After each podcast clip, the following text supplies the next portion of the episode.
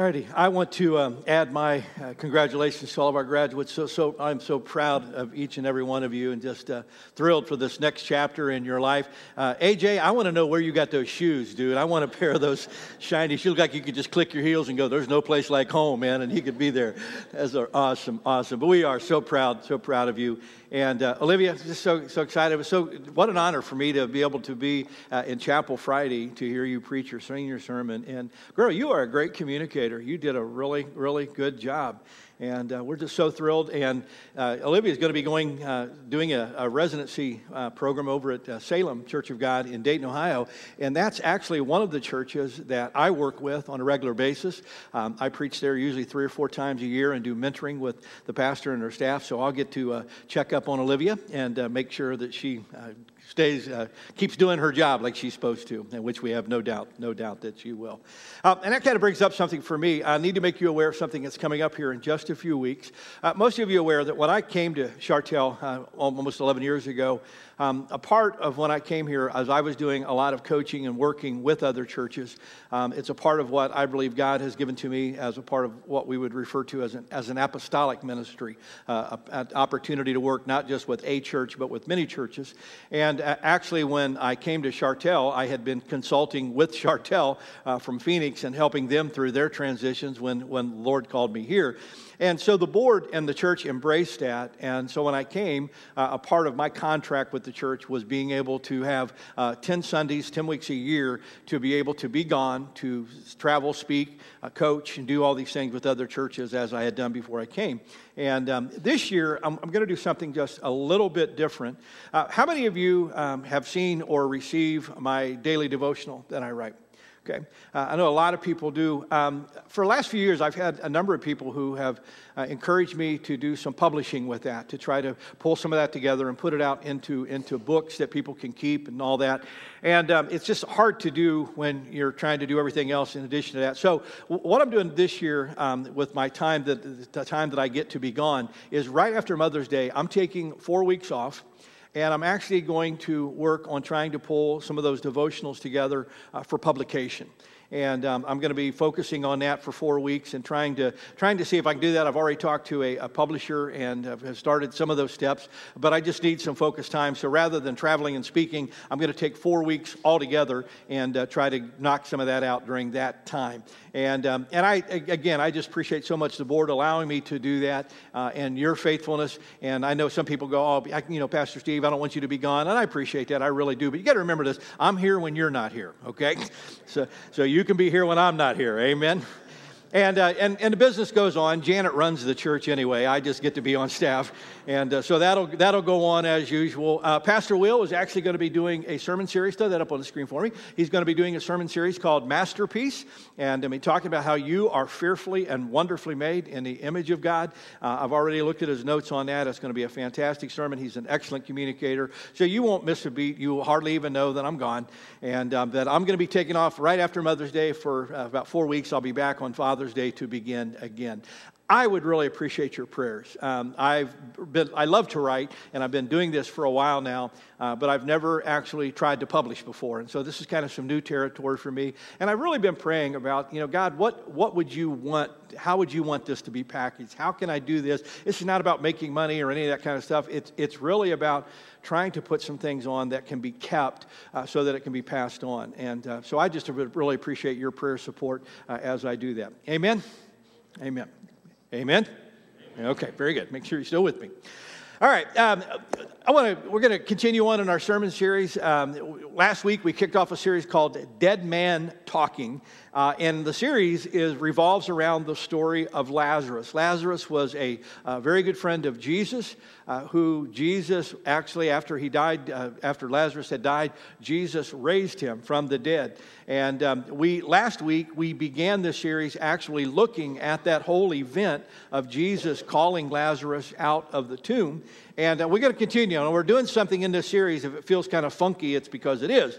We're actually going backwards through through this story. So we actually started with the resurrection, and today I want to pick up a part of the passage of Scripture that happened right before Jesus raised Lazarus from the dead, and this was when Jesus was encountering Mary and Martha and trying to give encouragement to the sisters. Let's throw that passage up on the screen for me.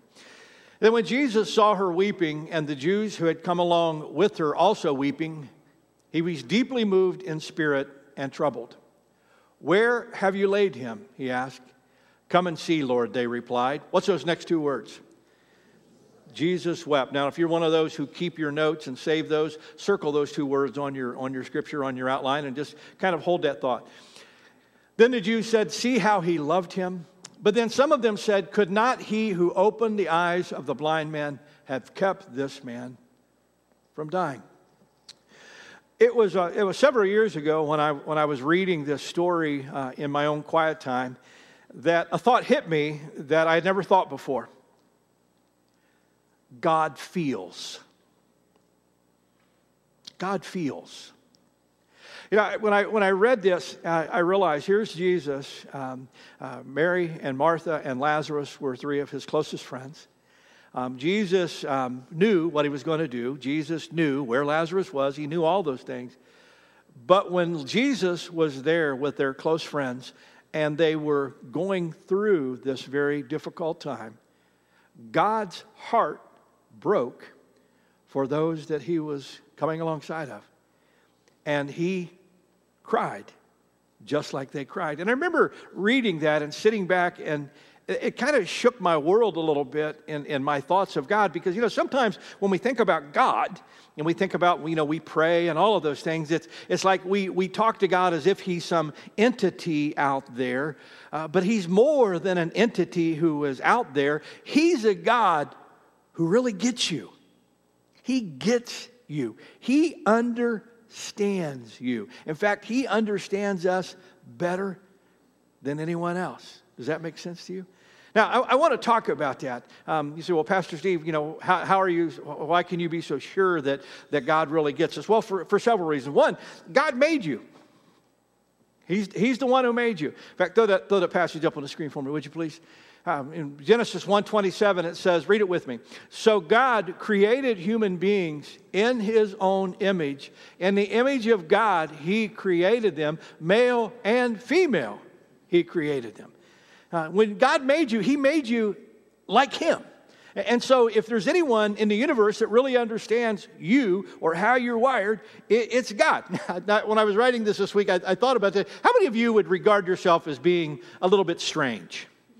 Yeah. How many of you are sitting next to someone who's really weird? Yeah.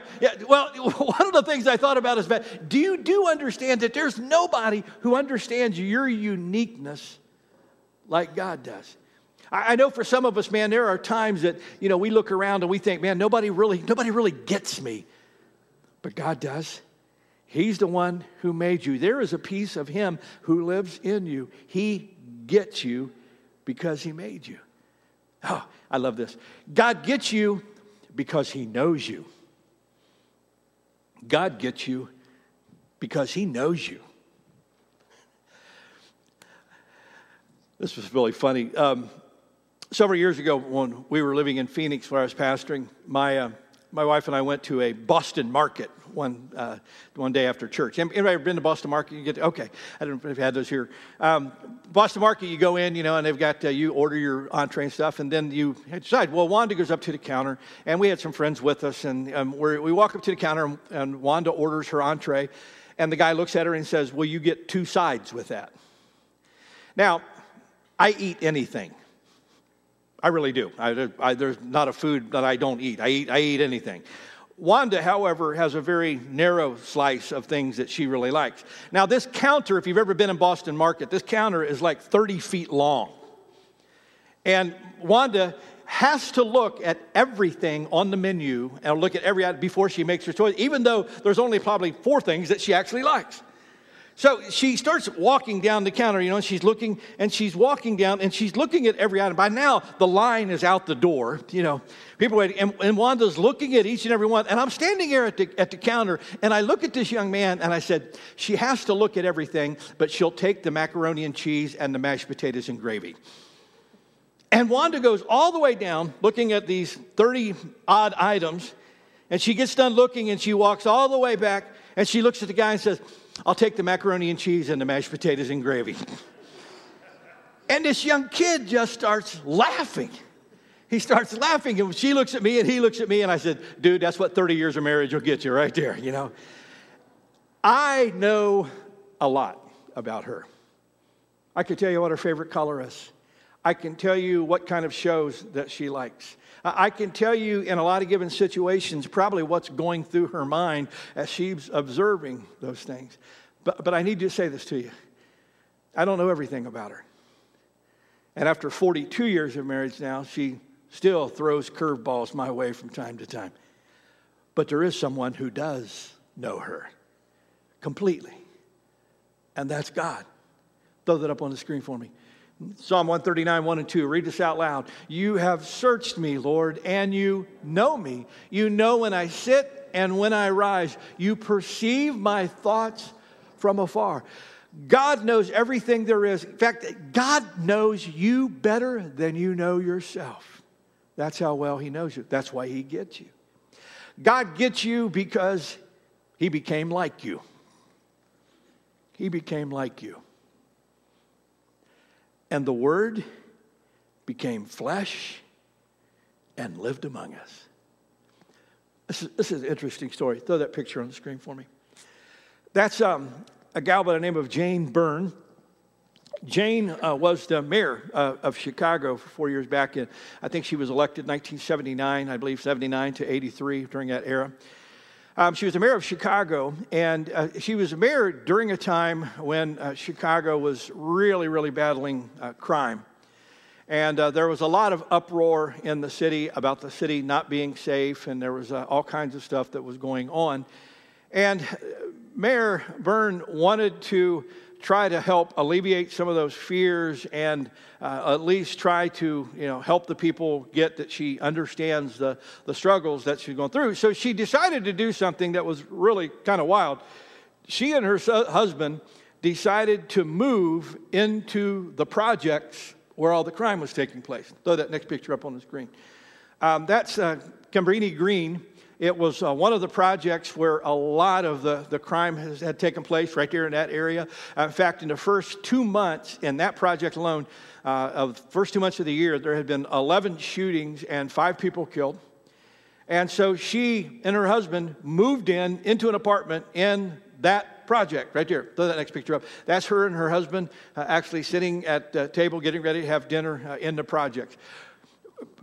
But here's the deal. Here's what's kind of interesting about how she did that. Before she and her husband moved in, a whole brigade of police officers went through the project, Cabrini-Green, and they arrested and removed all kinds of the gang people who were there. They wanted to get rid of anybody dangerous in the building so that she wouldn't be in any danger. They also posted about 3 or 4 armed officers who were with her there at all times. And they also had personal bodyguards that were stationed inside the apartment to live there with her. And she only lived there for 3 weeks. Now, you know, that might be a kind gesture. But can we just agree, she was not living in the same world that the people who lived in those projects live in. You know, they don't have armed guards there. They don't have police officers protecting them. They don't have all of those kinds of things. She did it for 3 weeks. And again, it might be a nice gesture, and her intentions may have been really good, but that's not quite really getting where people live. God did not do that. When God came from heaven to earth in the form of Jesus Christ, He was born, raised, and lived among us His entire life. He experienced the same things that we experience. He went through a lot of the same things that we go through. He dealt with a lot of the same kinds of problems and issues that you and I deal with. He experienced all of these things just like us. When we say He became one of us, He became one of us. Amen. Let me give you one more. God gets you because He loves you. God gets you because He loves you.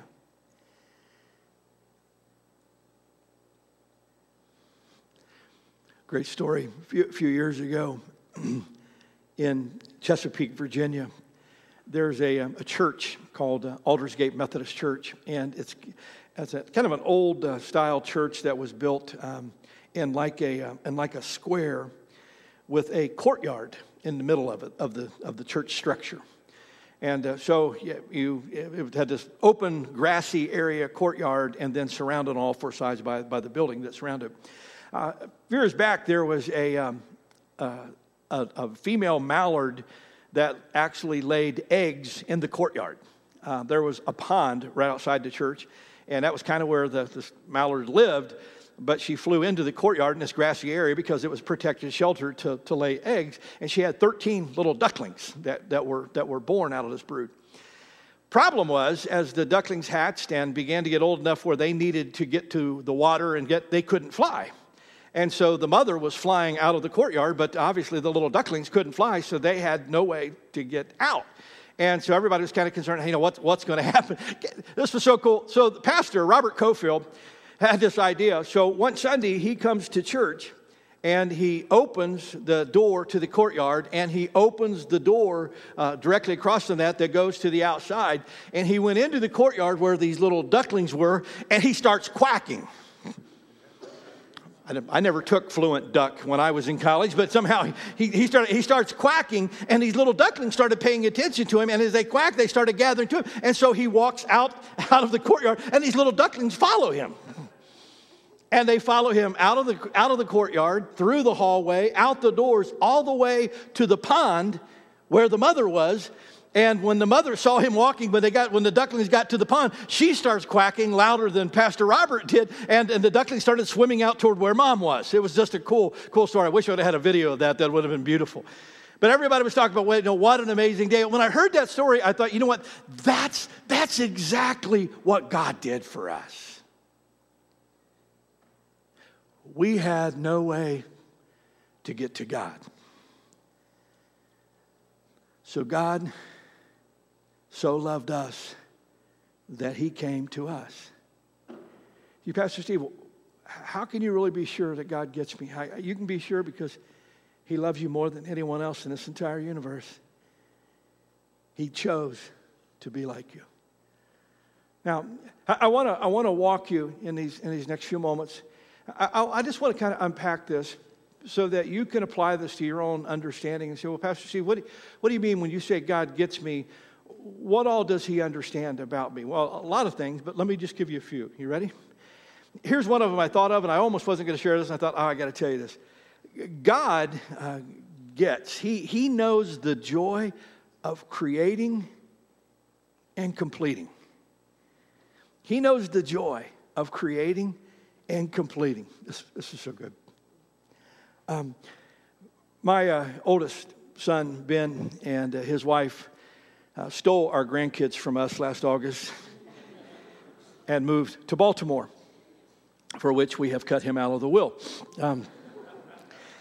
But, you know, and we love our grandkids so much. One of the nice things about living in the time we live in is we have FaceTime now. And our little grandson, Maddox, will call us on FaceTime. And it's so fun. He usually talks to Wanda because they're best buds, and they'll go on and on. Well, 2 weeks ago, he called, and he wanted to talk about his Duplos, and Wanda handed me the phone. And Maddox shows me this whole array of Duplo Legos, and he had made all of these different kinds of airplanes with them. And he was showing them to him, and he said, Grandpa, Papa, look at this. Papa, look at this. Papa. And he was showing me all of them, and he goes, which one do you like best? And I said, well, I think I like that red and white one. He goes, well, I think I like this green one. And we were going on and on. He was so, and why does my 8-year-old grandson, why does he want to show me this? Because he knows I'll celebrate it with him. You see, there's something in our human nature that wants us to not only create something, there's something about the fact that we want someone to enjoy that with us. You know, this is really true. I mean, and you never get over that. I have several pastor friends, but I've got a few that are really close friends. And it's so funny. Every once in a while, one of them will call me, and I'll say, hey, man, what's up? And they'll go, I just got to brag to you for a second. And they'll tell me about how they preached this sermon and how they knocked it out of the park. Or they'll tell me about something that they did at their church and how, you know, how well it went. Or they'll talk about something that they were trying. And it's about the fact that who do you go to? You see, sometimes when we talk about this stuff, we think that's bragging. But there's something about the way that we're wired that just wants someone else to enjoy the great joy that we get out of creating something. Does this make sense to you? You know, and God understands this. This hit me this week, and I started laughing. Think about this with me. Throw that passage up on the screen. Look at this for a second. And read this with me out loud. Then God looked over all that he had made, and he saw that it was what? Okay, now, who recorded that? I mean, this is at the beginning of time on earth, and God did this. Who wrote that down? Well, there was nobody there. So what we understand by tradition is that these events God shared with Moses, who wrote them down. That's what our oral tradition tells us, that God... Can you imagine God's conversation with Moses when he's telling him this? He's sitting down, Moses is taking notes, and God's going, okay, back at the beginning, on the first day, I did this. On the second day, I did this. And man, on that third day, I was making them out. And Mo, it was really good, man. It was really good. Can you imagine God trying to describe the Rockies to Moses and describing all of these things? There was a joy in God's heart out of what he made. Now, this is so important because when you do something and you're trying to think, who gets this? Who can I share this with? Look at me. God gets that. That piece of his creativity lives in you. He understands how good that feels. The same thing is true when we talk about completing things. How many of you, your greatest joy is at the end of the day when you saw how many things you got done? Come on, how many task-oriented people we got here? Yeah. And your day is ruined if you didn't get them done. I mean, you see, again, there's something about that human nature that when we complete something, it's like today. Anybody running a marathon today? Nobody ran in a marathon today? Y'all are all slackers like me. Hey, yeah, high fives. Yeah. We cheer them on. Well, you know, people who run in a marathon, that's really a big deal. And there's this great sense of accomplishment when you finish, when you train, when you finish, when you do something like that. You do understand God gets that too. I love this piece that I think we sometimes miss when Jesus was on the cross. Throw that up on the screen. In John 19, when Jesus had tasted this vinegar wine that they had given to him, he said what? It's finished. And then he bowed his head and he gave up his spirit. You see, if you follow the Gospels, you find all the way through Jesus was about accomplishing the work of the Father. And he continued to do that time and time again. And he went all the way up through completing what God, and when he finally got, can you imagine the sense of the joy that Christ had when he went, I did it. I stayed true to I did all the way through. I did it. It's finished. Look at me. Just want you to hear my heart. When you have that sense of joy, that's something that you've really accomplished something, I want you to understand God gets it. He's like a doting grandfather who loves to hear you talk about the things that you've done because he too is really proud of you. He gets that. God understands, believe it or not, when you're tempted. God understands when you're tempted. Come on, church, Sunday morning, great place to confess. How many of you be honest enough to admit that you're tempted from time to time? Yeah, everybody but the liars. Yeah. Yeah, it's part of our human nature, you know. And yet sometimes, can we be honest, sometimes when we're struggling with temptation, it feels very shameful. Like I shouldn't be tempted by this. But that's a part of living in this fallen world. I remember one of the most helpful things for me as a young man when I was growing up in the church. We had a couple of men that worked with our youth program at the church I attended. And I can remember a couple of different men-only sessions that we had with those guys where these men who were very honored businessmen in our community that were well thought of, they were saints in the church. These men just kind of shared their hearts with us young guys about the struggles that they had faced as young men. And I can't begin to tell you how healing it was for me to hear that these guys that I admired so much, man, had wrestled with some of the same stuff that I was wrestling with. And it was just, it made me feel like I'm not crazy. I'm not evil. I'm not a bad person. I'm just dealing with stuff that every guy deals with. Does this make sense? And I think sometimes when we have this things that we're wrestling with and we want to talk to God, there's this feel of shit. Come on, it's just sometimes the things that we most need to talk about to God, we don't talk to God about. Because we feel that shame, like I shouldn't be struggling with this.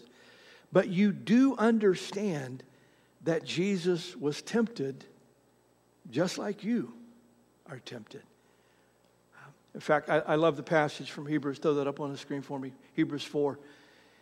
Hebrews writer says, "This priest of ours understands our weaknesses, for he faced all of the same testing that we do, and yet he did not sin." Read it with me. "So let us come boldly to the throne of our gracious God. There we will receive his mercy, and we will find grace to help us when we need it the most." You can come to Christ with your temptations. Why? Because he was tempted just like you. Let me give you another one. When I thought of this, I thought, oh, I am so thankful for this. God understands the complexity of your relationships. God understands the complexity of your relationships. How many of you be honest enough to admit that one of your greatest challenges on being in this world is the people that you have to deal with? Anybody? Yeah. I mean, isn't it crazy? We have all these messed up people all around us. They're everywhere.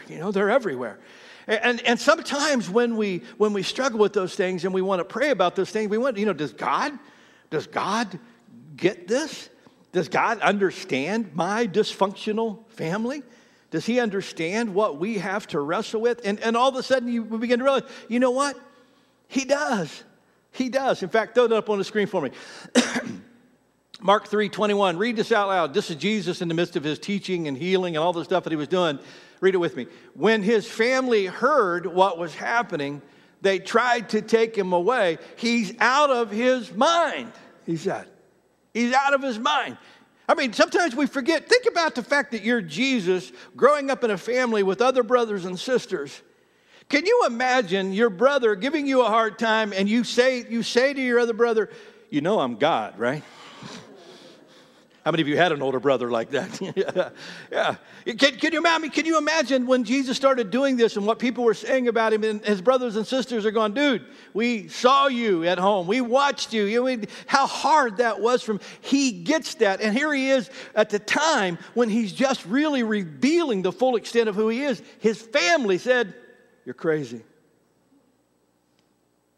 Now, trust me, there are some of us who understand that completely. Because there are some of us who our greatest antagonists that we've had in our lives have been our own family. And Jesus gets that. How many of you have ever been frustrated with people before? This morning already, yeah. It happens. Do you think Jesus ever got frustrated? Go back and read the Gospels again. Look at his encounters with his disciples. Time and time again, he tries to show them who he is, and time again, they were struggling to understand that. In fact, I love this. Throw that up on the screen for me. Read this out loud from Luke 9. "Oh, you stubborn, faithless people," Jesus said to his disciples, "how long should I put up with you?" Who did he say that to? His disciples, the people who should have known him the best. Again, when you get frustrated, when you're dealing with these complex relationships, when you're dealing with all of this stuff, here's what I want you to understand. God gets it. He gets it. He really does. Let me give you one more. God knows of loss, and he knows of being deeply hurt.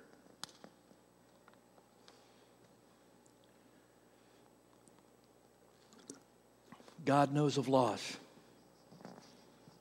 and he knows of being deeply hurt. There's a couple named Rick and Maureen Barker. Several years back, they went through a really traumatizing experience. They had a five-year-old little boy who had had a long-term illness, and this five-year-old child died. And I'm going to tell you, in all of my years as a pastor, that there is no pain on earth greater than the loss of a child. It's as bad as it gets. And they were really struggling. Rick and Maureen were believers, but at the same time, they had this incredibly deep sorrow and about 1,000 questions that every parent who would go through that would ask. Interestingly enough, their family had done a lot of work on their genealogy and some of their roots, and they had a friend of the family who had done a lot of capturing of those of journals from former family members. They had a lot of artifacts that had been handed to. They had about 140 years worth of very rich family history that they had set aside. And this family friend had come across a journal of Maureen's great-great-grandfather that was really apropos for the situation. And so she gave it to him. Maureen found out that her great-great-grandfather, who was a pastor, he was Reverend Rudgers Van Butt. And he and his wife had three children who all died while they were very young. And in his journal, this pastor talked about just the horrible tragedy of that. And he talked about the pain that they felt. He talked about the tremendous sense of loss. He talked about the questions that erupt in your mind and why, God. And he talked about all that stuff that parents go through. But then he also talked about the hope that he found. And he talked about the ability to finally be able to see his three kids in heaven. And he said, you know, I long for that day when I'll be reunited with my children. And he talked about how that hope became like an anchor that he was able to hold on to. So he had this full gamut of experience. And Maureen and Rick said, as they were reading that journal, he said it was for the first time they felt like somebody had just laid their hand on their heart and said, we understand. Now, it didn't make all of the bad stuff go away, but it was incredibly comforting. You see, one of the things that happens sometimes when we go through deep pain and loss is we feel very alone. And sometimes we feel like, you know what, I don't know if anyone else has ever really felt like this. And here's what I want you to understand. God understands that. He went through the same kinds of losses. He went through the same kind of pain. He went through the same kinds of deep sorrow that we go through. When you talk to him, he understands.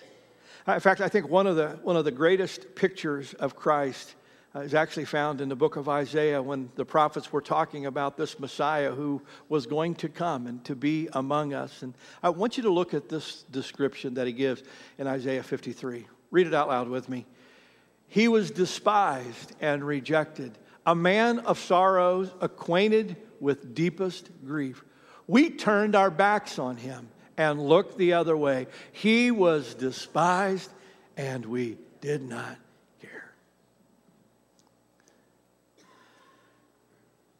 Have you felt the sting of betrayal?